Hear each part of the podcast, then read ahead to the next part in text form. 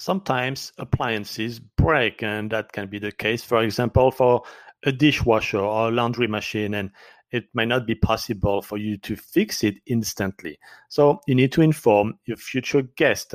How many times should you inform a guest um, that is coming to your property? Well, the rule of thumb is that you should place the message that the dishwasher, for example, is not working three times, meaning in the listing, so it has to be a pre booking um, sentence that you have. So you inform the guest before they come in that they need to be aware that there is no dishwasher.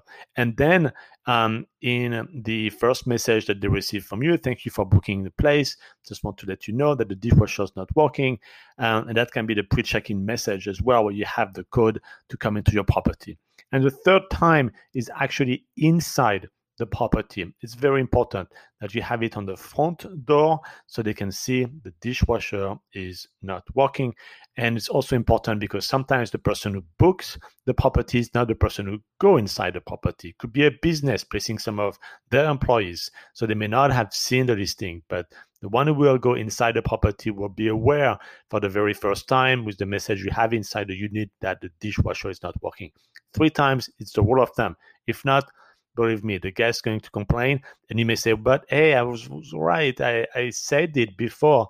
But your guest is going to let you know that it was not clear enough in their review. So be clear and be repetitive at least three times to provide this information.